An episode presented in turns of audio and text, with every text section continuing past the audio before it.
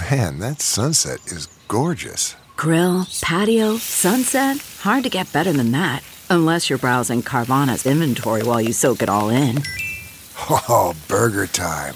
So sit back, get comfortable. Carvana's got thousands of cars under $20,000 just waiting for you. I could stay here forever. Carvana, where car buying meets comfort, meets convenience. Download the app or visit Carvana.com today. It's Merriam Webster's Word of the Day for April 12th. Today's word is newfangled, spelled N E W F A N G L E D.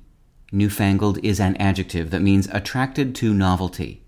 It can also mean of the newest style or kind. Here's the word used in a sentence from Fortune.com by Adam Lashinsky. If you're more like me and less like the authors of Fortune's outstanding blockchain and cryptocurrency site The Ledger, this newfangled stuff is more often than not clear as mud. I don't intend to completely elucidate it for you in one day.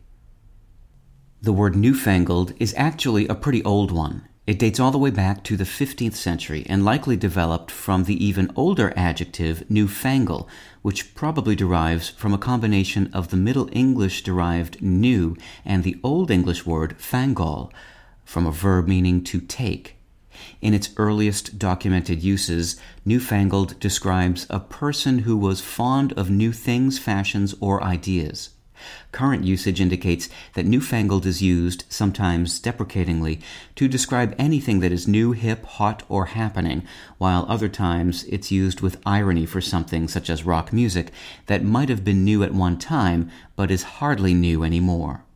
With your word of the day, I'm Peter Sokolowski.